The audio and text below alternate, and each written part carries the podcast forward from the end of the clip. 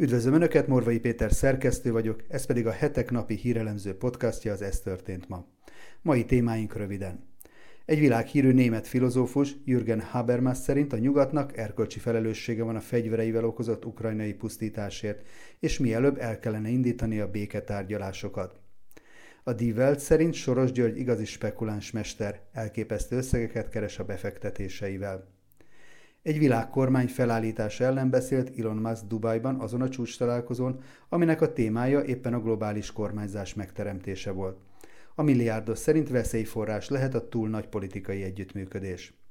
Visszakozott az a Yale professzor, aki a japán idősek tömeges öngyilkosságának szükségességéről beszélt. Elhallgatott vegyi katasztrófa az Egyesült Államokban.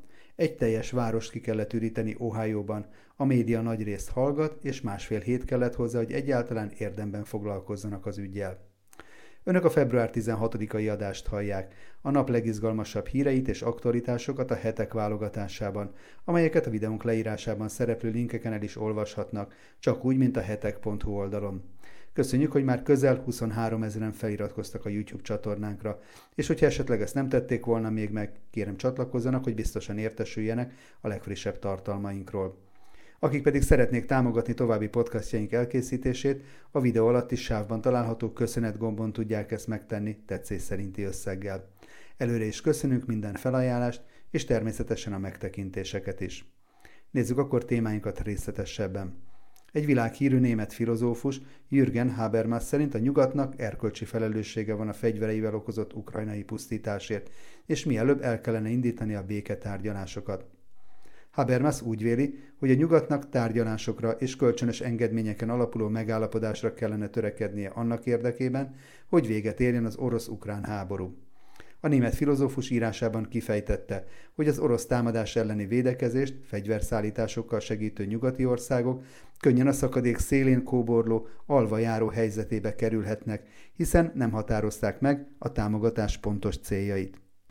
Tekintettel arra, hogy Kijevre helyezik annak a döntésnek a felelősségét, miszerint mikor kell tárgyalást kezdeni a harcok lezárásáról, így előfordulhat, hogy dönteniük kell, magára hagyják Ukrajnát, vagy bekapcsolódnak a háborúba.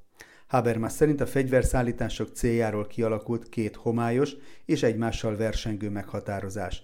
Az egyik az, hogy Ukrajna nem veszíthet, a másik pedig az, hogy le kell győzni Oroszországot. A pontos támogatási cél megjelölésének elmulasztása úgymond végzetes hiba, hiszen a nyugat támogatásától is függ, hogy Ukrajna meddig bírja a harcot, és a nyugat erkölcsi felelősséget is visel az általa biztosított fegyverekkel okozott pusztításért az egyre modernebb fegyverek szállítása olyan dinamikát indított el, amely észrevétlenül átlendíthet bennünket egy harmadik világháború küszöbén, írta a német gondolkodó. Habermas szerint mindez azt mutatja, hogy a nyugatnak magához kell ragadnia a kezdeményezést. Ugyanakkor egyelőre semmi el nem mutat arra, hogy Vladimir Putyin hajlandó lenne tárgyalni. Ráadásul a kelet-ukrajnai területfoglalásokkal Kiev számára elfogadhatatlan helyzetet teremtett. Ez azonban talán válasz a nyugati szövetségesek azon hibájára, hogy Oroszországot kezdettől szándékosan homályban hagyták a katonai támogatás céljait illetően, hiszen a két értelműség nyitva hagyta azt az értelmezési lehetőséget, miszerint a nyugat valódi célja a Krem számára elfogadhatatlan oroszországi rendszerváltás, vélekedett Jürgen Habermas. A filozófus szerint a háború az emberveszteség mellett napról napra több anyagi erőforrást is felemészt, amelyeket nem lehet a végtelenségig pótolni. Ez a tény önmagában is azt jelzi, hogy a nyugatnak erősen törekednie kellene a tárgyalások megindítására. Kompromisszumos megoldást kell találni, amelyek révén Oroszország nem szerez újabb területeket Ukrajnától a háború kitörése előtti állapothoz képest, vagyis Ukrajna nem veszti el a háborút, mégis lehetővé válik, hogy arcvesztés nélkül zárja le a harcokat, tette hozzá Habermas.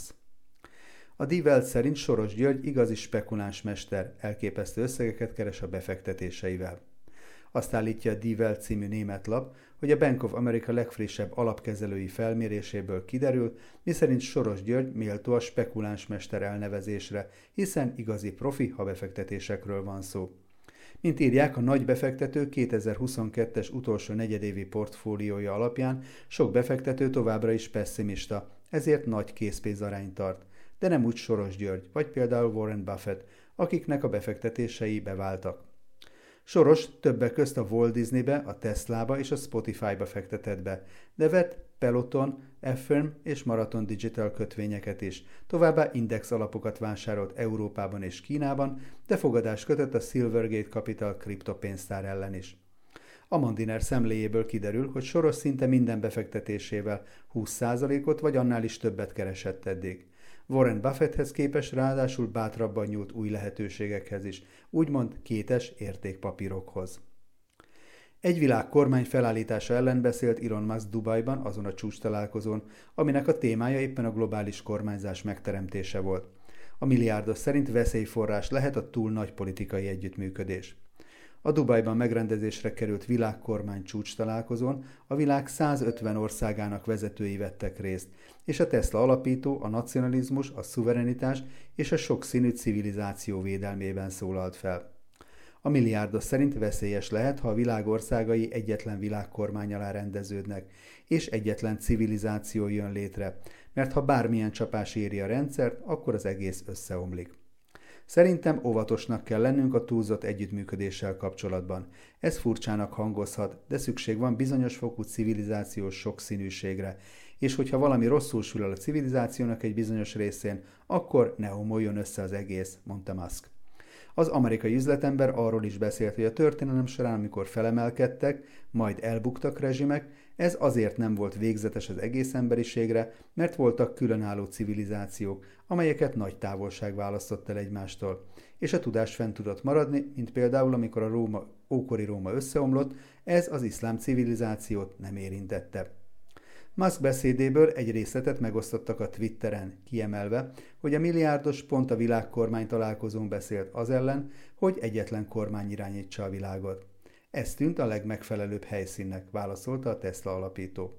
Musk hangsúlyozta, hogy a Twitteren azért nem erőltetik a progresszív világnézetet a felhasználókra, mert a civilizáció jövője szempontjából fontos, hogy megjelenítsék az emberek különböző értékrendjeit, és biztosítsák a platformon a szólásszabadságot.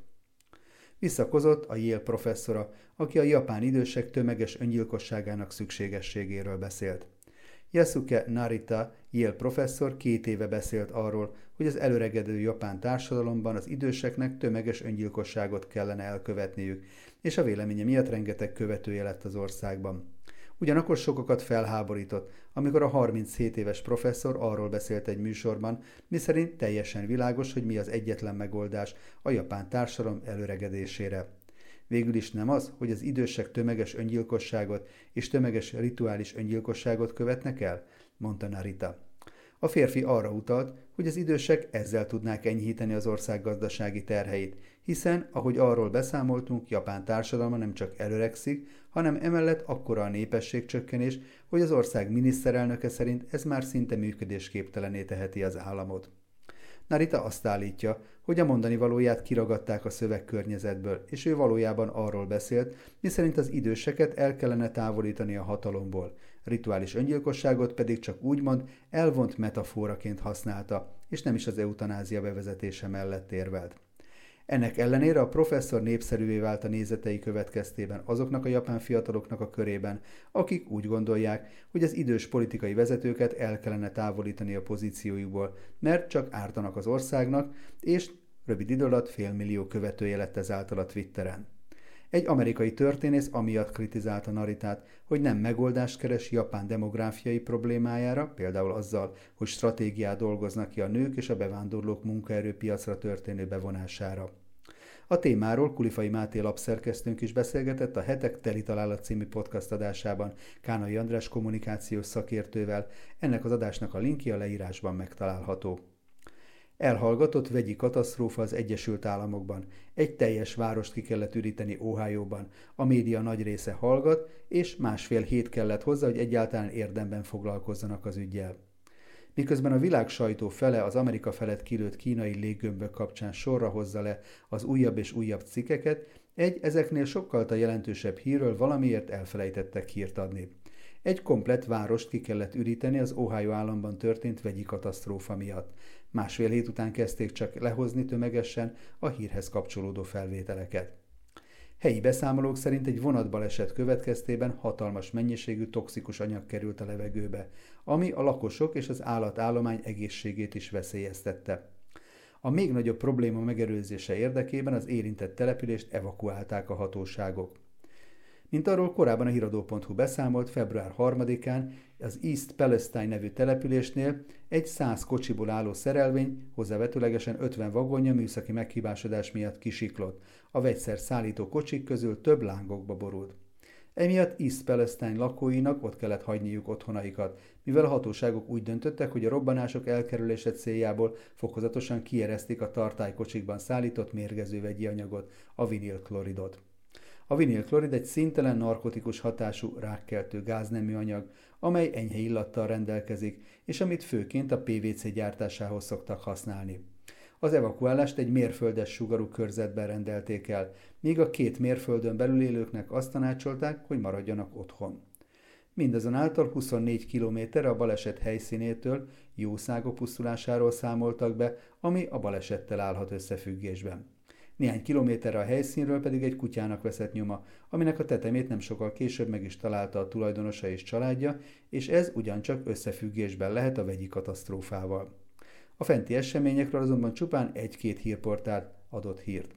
A baleset jelentőségéhez mérten nagyon meglepő, hogy a Google kereső első oldalán mindössze két fősodratú híroldal írását lehet megtalálni a témában.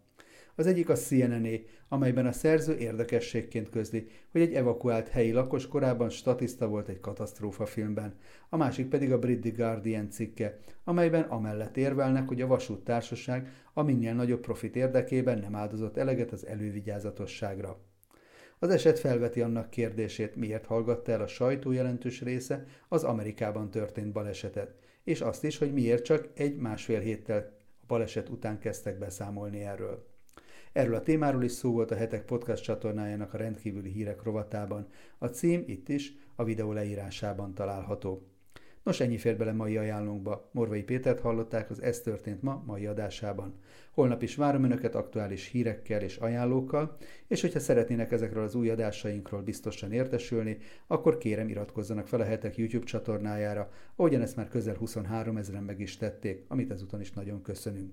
Viszont hallásra szép napot és szép estét kívánok mindenkinek!